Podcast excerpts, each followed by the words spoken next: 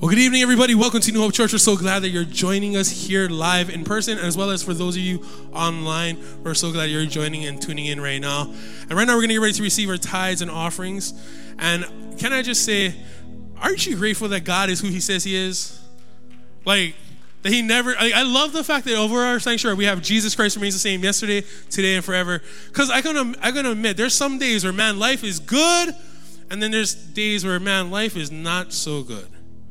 But one thing that always remains good is God. And that's why it's such a great thing that we get to uh, see what He's doing in the lives of His people. And so we're going to pray for our tithes and offerings. So would you bow your heads with me as we do that? Lord, we just come before you right now, Lord. And Lord, we are so grateful that you are our good God. That, Lord, you love us in ways that we'll never understand. And yet, even in our in our failures and even in our mistakes, you're still there wanting us. And Lord, there's many of us here that we have a relationship with you, but there's far more people that don't have a relationship with you. And so, Lord, tonight, as we pray for our tithes and offerings, Lord, we pray to, and we give it to you, Lord, knowing that you're going to take it and that you're going to multiply it so that those who don't know you would begin to have a relationship with you. Lord, we pray right now, Lord, that there's a world in dire need of hope, peace, and love. And in you, they can find it all and so much more. And so, Lord, I pray that you bless the hearts of those who give and let them know that what they're doing right now is partnering with you so that more and more people would, go, would come to know you as Lord and Savior. Thank you, God, for being who you are. We love you and we look forward to what you're going to do in the lives of your people in Jesus' name. And we all said, Amen. Amen. Like you know, there's four ways that you can give. It should be on the screen right there. There's also for those of you here live in person, we have our tithe and offering boxes in the back of the sanctuary. Pastor Marsha is here, and she's going to share tonight's message, and I'm looking forward to. It. Would you give it up for Pastor Marsha? Thank you, Pastor Ben, and thank you to the worship team. So, you know, it's already the middle of September. Like the kids are back in school, and nobody's going anywhere because you got to stay close because the kids are in school but I'll be honest, we actually stopped going places because gas prices were going higher and higher. And, you know, you'd go to put gas in the car and then you keep seeing this thing spinning and spinning and spinning. And it's like, oh, I don't like that. So we started staying at home. But th- this isn't my first go around. See, I remember being a kid and living in Florida when Toyotas first came out. You guys, am I the only one old enough to remember that? Like, Toyotas first came out, it was this big thing about these small cars.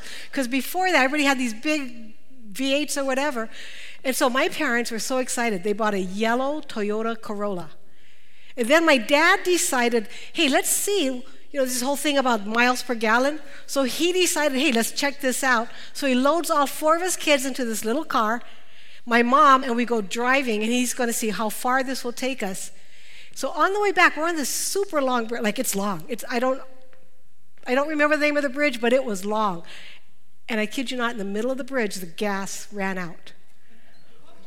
Yeah, so he's pulling over and all that. And now my dad, because, okay, when I was like eight, there was no cell phones.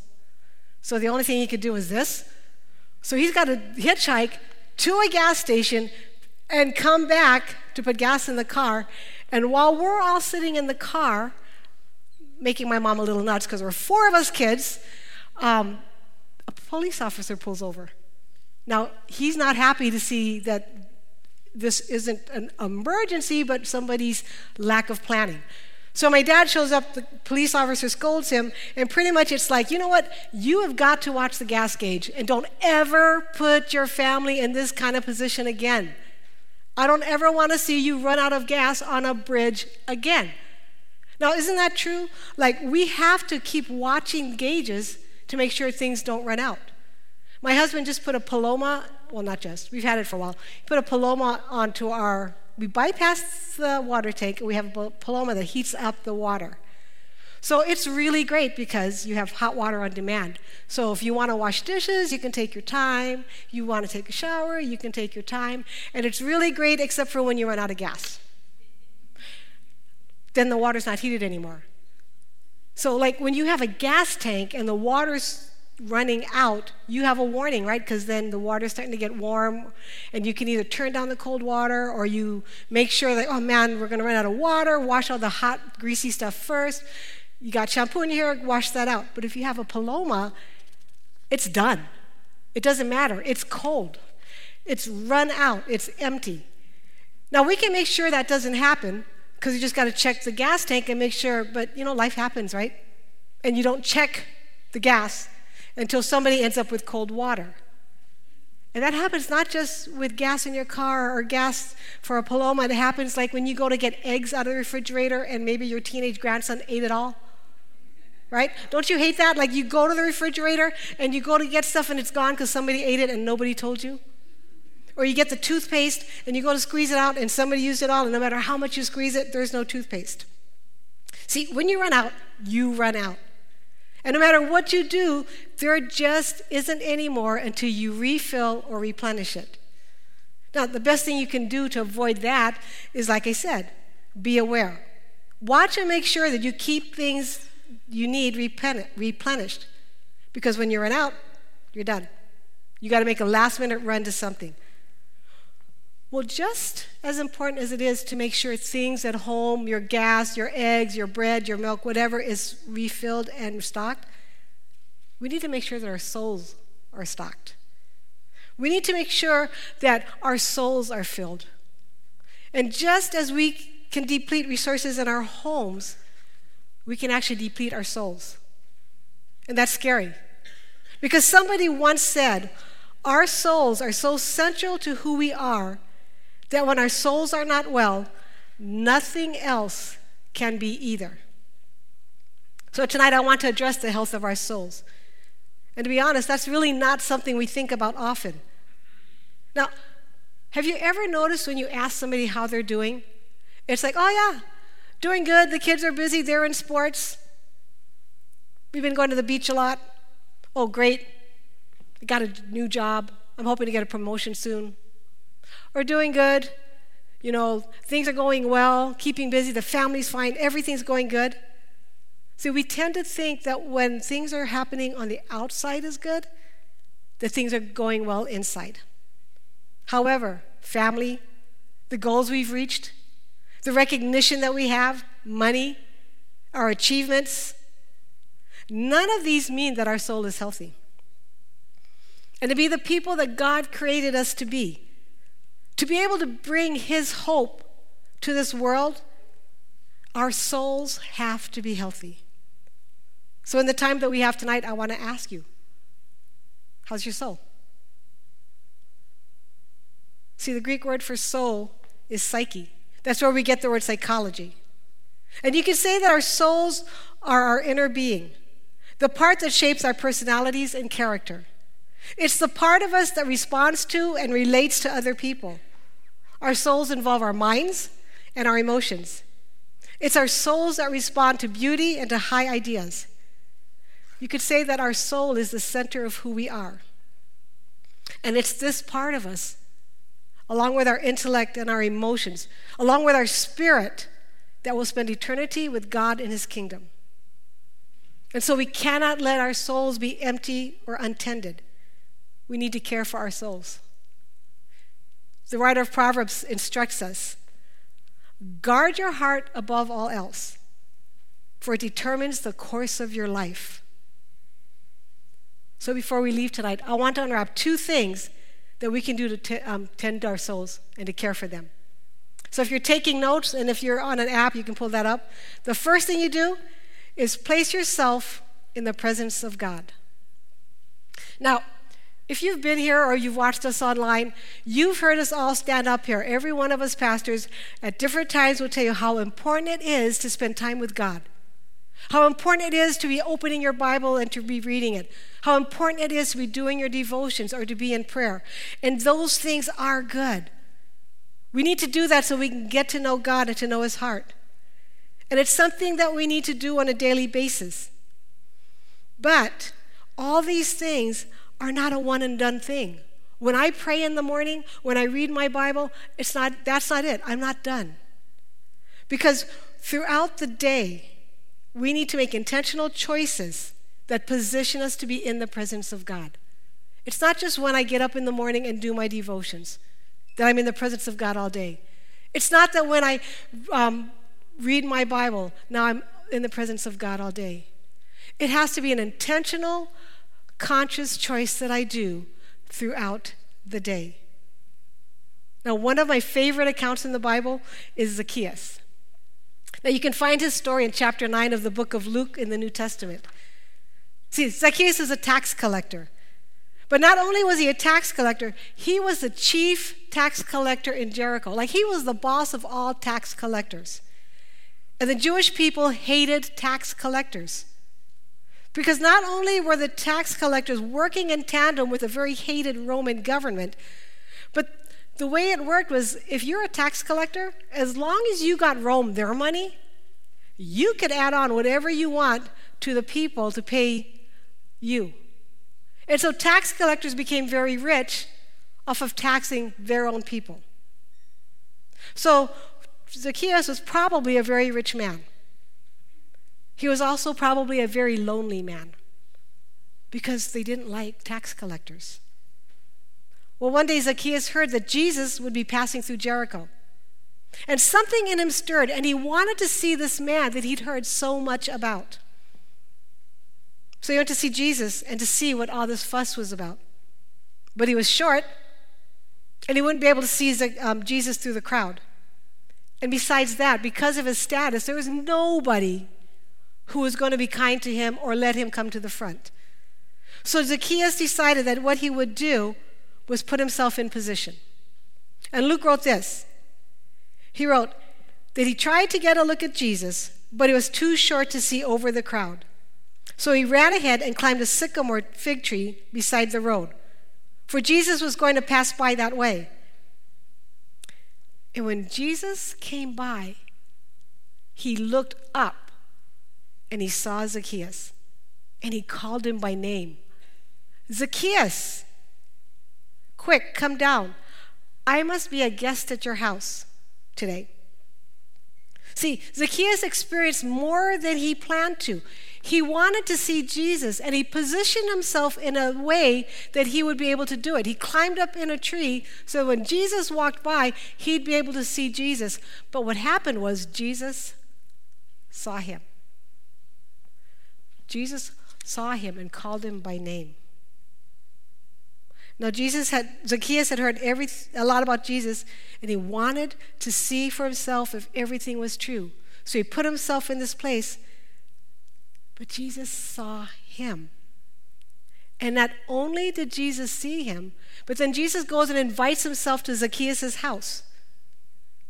And there's something about being seen by Jesus, about being noticed by Jesus, about having Jesus call his name, and about Jesus inviting himself to his home. That something happened in Zacchaeus' soul. He became changed, and he declared, I will give half my wealth to the poor, Lord. And if I have cheated people on their taxes, I will give them back four times as much. Now, as I thought about Zacchaeus making the effort to climb a sycamore tree, I realized there's a lot I can learn from this man. This man who was so hated by those around him. And the first thing that I learned is he had to leave. See, he had to leave his tax collector's booth in order to climb a tree. If he stayed in the booth, he would have missed Jesus. So he had to decide to leave it and to go. For Zacchaeus, leaving the tax collector booth was a big thing. And to be honest, every one of us have to make that same decision several times each day in smaller but still very impactful areas. For instance, when I'm out shopping and I get impatient with other shoppers and I'm grumbling about them, can I put myself in the presence of God while I'm grumbling and complaining? If Tom, my spouse, or a friend disappoints me, can I position myself to be in the presence of God while I'm holding on to my anger? Or while gossiping about others, Am I positioning myself to be near God? See, Zacchaeus had to move away from something in order to put himself in place to be close to Jesus. And we need to do the same thing. We need to move away from some things in order to position ourselves close enough to be with God. So, what are they? What do we need to move away from to put ourselves in position to see God? Jesus, the half brother of Jesus, Jesus is Jesus. James, the half brother of Jesus, said this He said, Come close to God, and God will come close to you. Wash your hands, you sinners, purify your hearts, for your loyalty is divided between God and the world. See, James is saying, move away from some of your mindsets. Move away from some of the things and the, the, the, decisions that you're making, some of the culture that you're buying into, some of the thoughts and the beliefs that you have. Move away from them and move towards God. It could be something major like an addiction or a situation that you're in. It could be a friend or a group of friends. It could be a habit. It could be something minor and yet impactful throughout the day. Okay, I promise you, when I was working on this message and I was thinking about, okay, I got to position myself before God. What are the things I need to move away from? What do I need to do so I'm not grumbling and I can be in the position to see God? Throughout the day, things kept popping up and people kept wanting things and needing things. And I kept having to jump up and go take care of this and take care of that. And then I started grumbling and complaining, like, oh, God, how am I supposed to write this message? This person keeps doing this. This person keeps talking to me. This person keeps calling. What do you want me to do? How am I going to write this message? And I'm like, oh my goodness. I am not positioned to see God. How in the world am I going to write a message to share with people about seeing God when I'm grumbling and complaining about God's people? See, I had to keep reminding myself that if I stayed in my frustration, I would not be in position to see God. And I had to make a constant choice that day to move away from that frustration. So, what is it for you? What do you need to leave to put yourself in that position?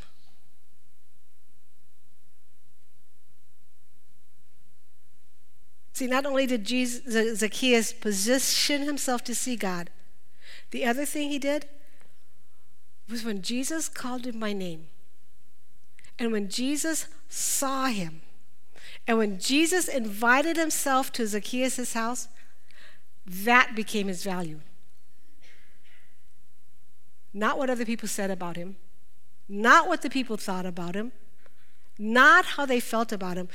Jesus' invitation defined Zacchaeus' value. And Jesus valued Zacchaeus enough to notice him, to stop everything, to have a conversation with him and invite himself to Zacchaeus' home. But the people were grumbling and they were complaining about the intention that Jesus gave Zacchaeus. Luke records in verse 7 But the people were displeased. He has gone to be the, he has gone to be the guest of a notorious sinner. They grumbled.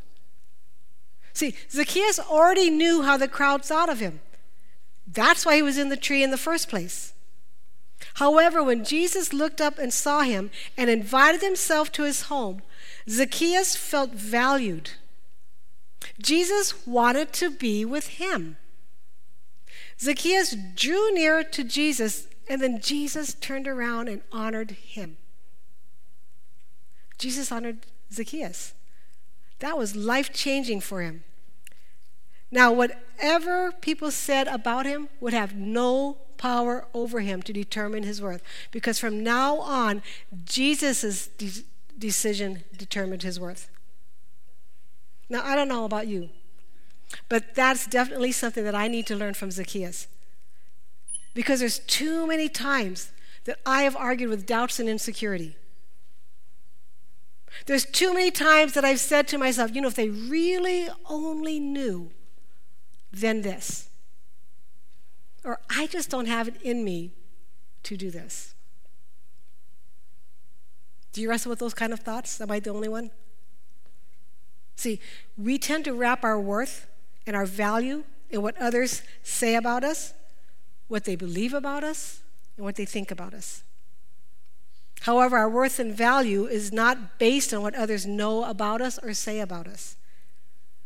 We're worthy and we're valuable because Jesus loves us. And he sees us. And he chooses to be with us. The Apostle Paul said it this way But God is so rich in his mercy, and he loved us so much that even though we were dead because of our sins, he gave us life when he raised Christ from the dead. It is only by God's grace that you have been saved. Jesus said, You didn't choose me, I chose you. I appointed you to go and produce lasting fruit. So as a father will give you whatever you ask for using my name. See, Jesus sees me, and he sees you and he sees you online. He sees you. He sees us and he chooses to be with us. He chooses to be close to us, to value us, to love us, and to stand close enough to us to make us worthy. And when we're positioned to be in, the pre- in God's presence, He sees everything about us. And when we're in that place, we're positioned for his intimate involvement in our lives, which is the second thing we need to do to take care of our souls. And the second thing is yoke yourself to Jesus. See, we were never meant to carry burdens alone. When God first created the world, the only thing he called not good was that man was alone. So he created a woman, someone to come alongside the man and be a helper. See, we're never meant to carry burdens alone. And then when Jesus came, he invited us to share our burdens with him. Once Jesus was talking to the crowds that followed him, and he invited them by saying, Come to me, all you who are weary and carry heavy burdens, and I will give you rest. Take my yoke upon you. Let me teach you, because I am humble and gentle at heart, and you will find rest for your souls. For my yoke is easy to bear, and the burden I give you is light. See, when Jesus calls us to take his yoke upon us, he's not adding more to our burden. He's not making things harder. He's not making things more difficult. He's lightening our load. See, the Greek word, the word yoke in the Greek is zugos. And it refers to a wooden yoke that joined two animals together so they could combine strength to pull a load that was too heavy for one animal to pull alone. And that's exactly what Jesus is um, offering us. Our loads are too heavy to bear alone. And He offers His yoke, and He'll pull it along with us. There are some things that we just can't carry alone, and we need help, and we need to be wise enough to ask for it and to accept it. About a week ago, my husband and I were out working in the yard, and we'd been out there all day, and it was getting kind of hot. It was probably maybe about 4:35. You know, sun's starting to go down, and I thought, you know, it's going to be really cool because we're hot. We should have a picnic out in the backyard. So we have this table. It's about this big, and it's got a glass inset, and it's got a puka so you can put an umbrella in that, and then the umbrella goes through that glass puka and then into the frame, into that puka, and it holds the umbrella up. And we have this umbrella that has solar lights. So I thought, man, we should set that up. We should have a picnic dinner out there. So he's busy doing all this stuff, and I go over and I grab the table. I'm going to turn it on its side so I can carry it and hold the glass in. And he looks over and he goes, If you carry it like that, you're going to break it. So he picks up the table and he moves it to where I wanted it. And then I'm watching him. And then when he's busy, I go and grab the umbrella, which is heavy. And I'm carrying it over to the, and I'm going to put it in the puka so that we can have this thing, this dinner. And the umbrella's heavy, and I'm carrying it, and I'm trying to put it in the glass puka, and it's too heavy. So I rest it on my shoulder, and I'm kind of moving it over, and I get it into the glass, but now I got to get it into the um, frame on the bottom to hold it in so it doesn't. And I'm doing that, and it slipped. And then all of a sudden, psh, and there's glass, like because it's safety glass. Those things, they, all over the grass. Like I have glass on the grass. And I'm looking at it and I'm like, Okay, now I got to tell Tom. So I yell across the yard, I broke the table. and he goes, You know, that's where the kids run barefoot to go in the pool. I go, Yeah, I know. So I get a bucket and I'm down there and I'm trying to pick up all these big pieces of glass. And it was like, it was massive. And I'm picking it up and I'm, I'm sitting I'm going, I'm going to be here till Jesus comes. I'm going to be here till after Jesus comes. He's going to leave me behind to pick up this. This is, I don't know. And I'm picking it up and I'm getting really discouraged because there's a lot of glass. And then I hear this noise, and Tom's coming out with a shop vac. And I was going to take a picture, but I thought he'd be mad at me because I broke the table. But he's out there in the grass with a shop vac, vacuuming up all the glass that I broke. So here's the thing I was so thankful to see him. I should have asked for help with the umbrella. That would have been the smart thing. But if you guys know me, I'm not that smart. I do things the hard way, and then I'm really thankful for the help afterwards. That's how I live my life. But here's the thing see, I was trying to carry something that was too heavy for me, and I was too stubborn to ask for help. And because I didn't ask for help, I broke the table and I made this huge mess that was seriously overwhelming. But in the midst of being overwhelmed, Tom came out to help. And I felt really relieved and grateful to see him. And that's a picture of what caring for our souls should look like. See, when things are too heavy to carry or they're too hard to maneuver, if we try to do it on our own strength, we can make a bigger, overwhelming mess. You ever experienced that? If you guys watch football, we experienced it Monday night because that was a dumb decision. You do not kick a 64 yard field goal when you got Russell Wilson. But I told my husband, what? What? You had time left on the clock? You had a timeout? What in the world? And he says, you know what? I bet you the coach was tired. And when he was tired, he made a stupid, okay, I don't know if I can say stupid. He made a bad decision. And sometimes that's what we do. We carry a load we shouldn't carry. And we get ourselves into a position where we make a decision that's not wise. And you kick a 64 yard field goal when you got Russell Wilson as your quarterback. And I don't even like Russell Wilson. I'm a Niner fan. But even I knew that was not wise.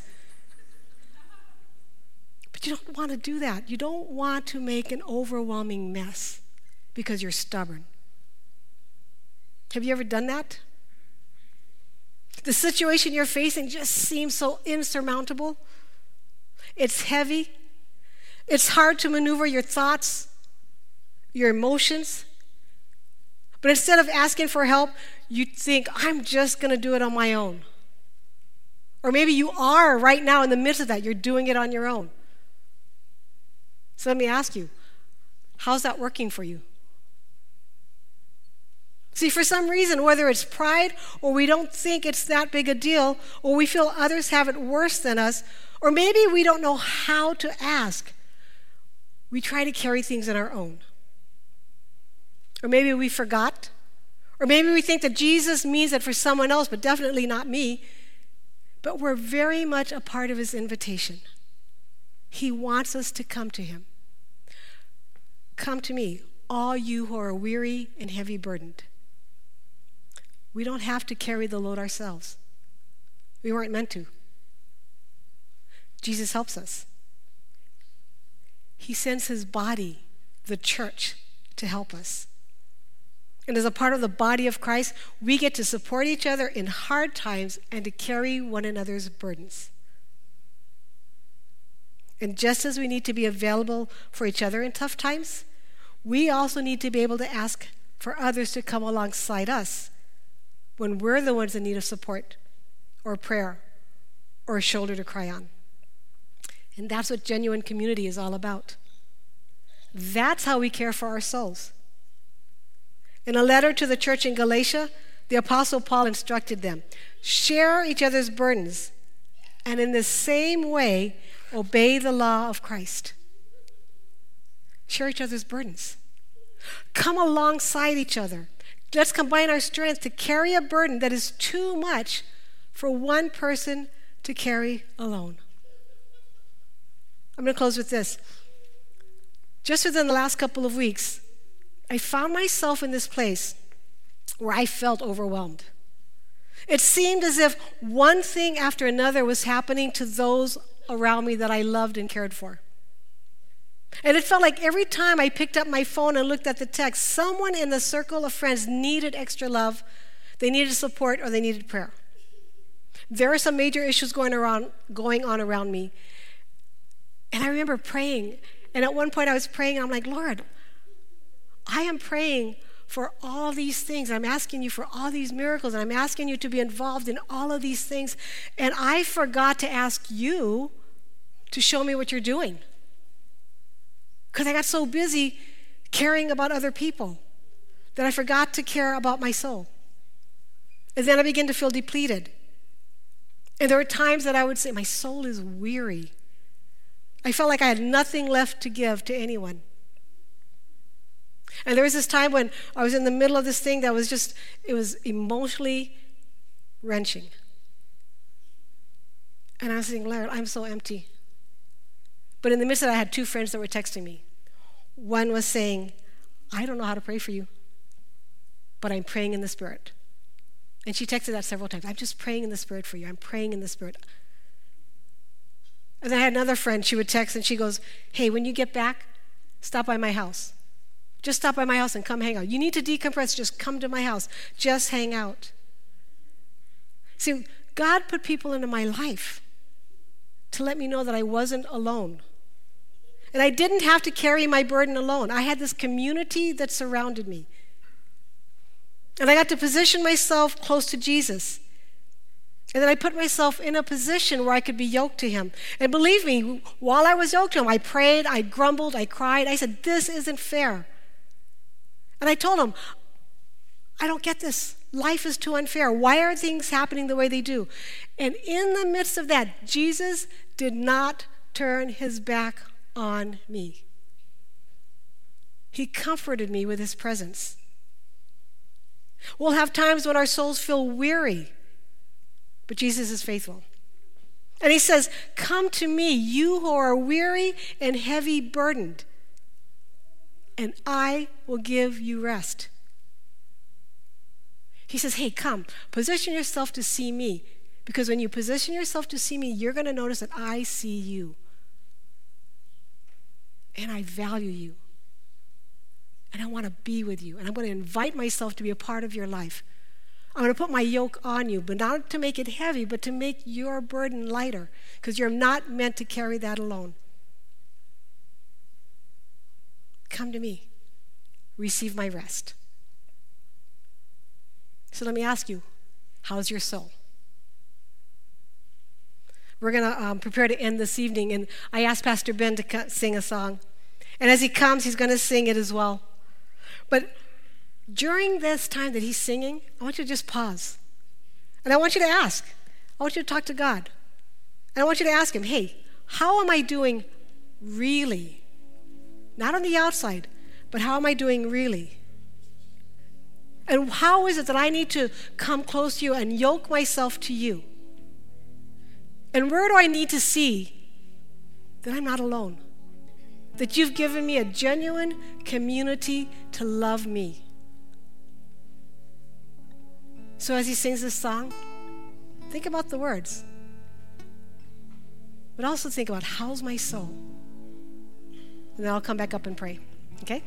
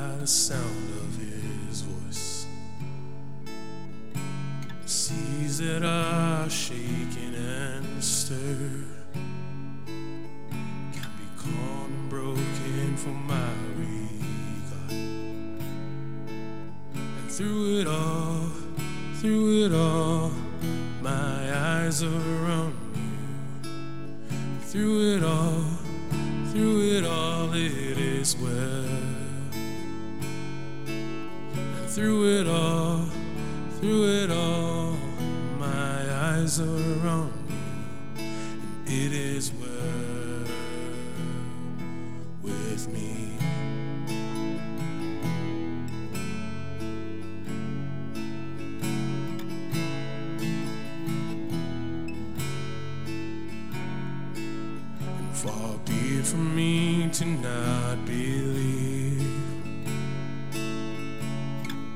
Even when my eyes can't see. And this mountain that's in front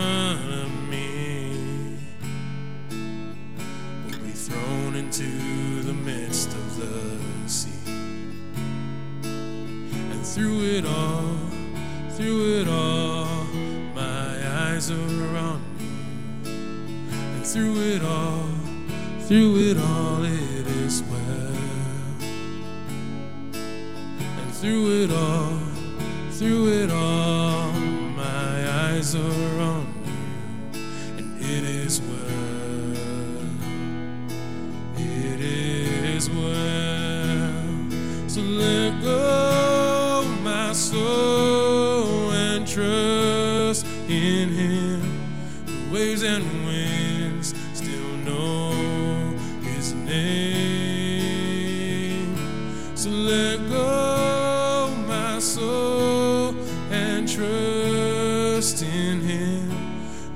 and wings.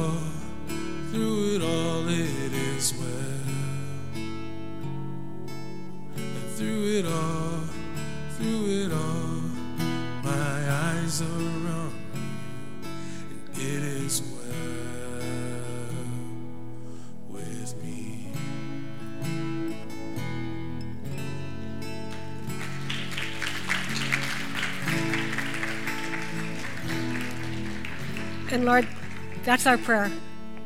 Lord, we pray that we would remember that it is well with us because you are with us. You've said to us to take your yoke upon us because you are going to help us carry burdens that are beyond anything that we can carry. So teach us, Lord God. Teach us to tend to our souls. Teach us to be refilled, refreshed, and renewed, to keep our eyes focused on you.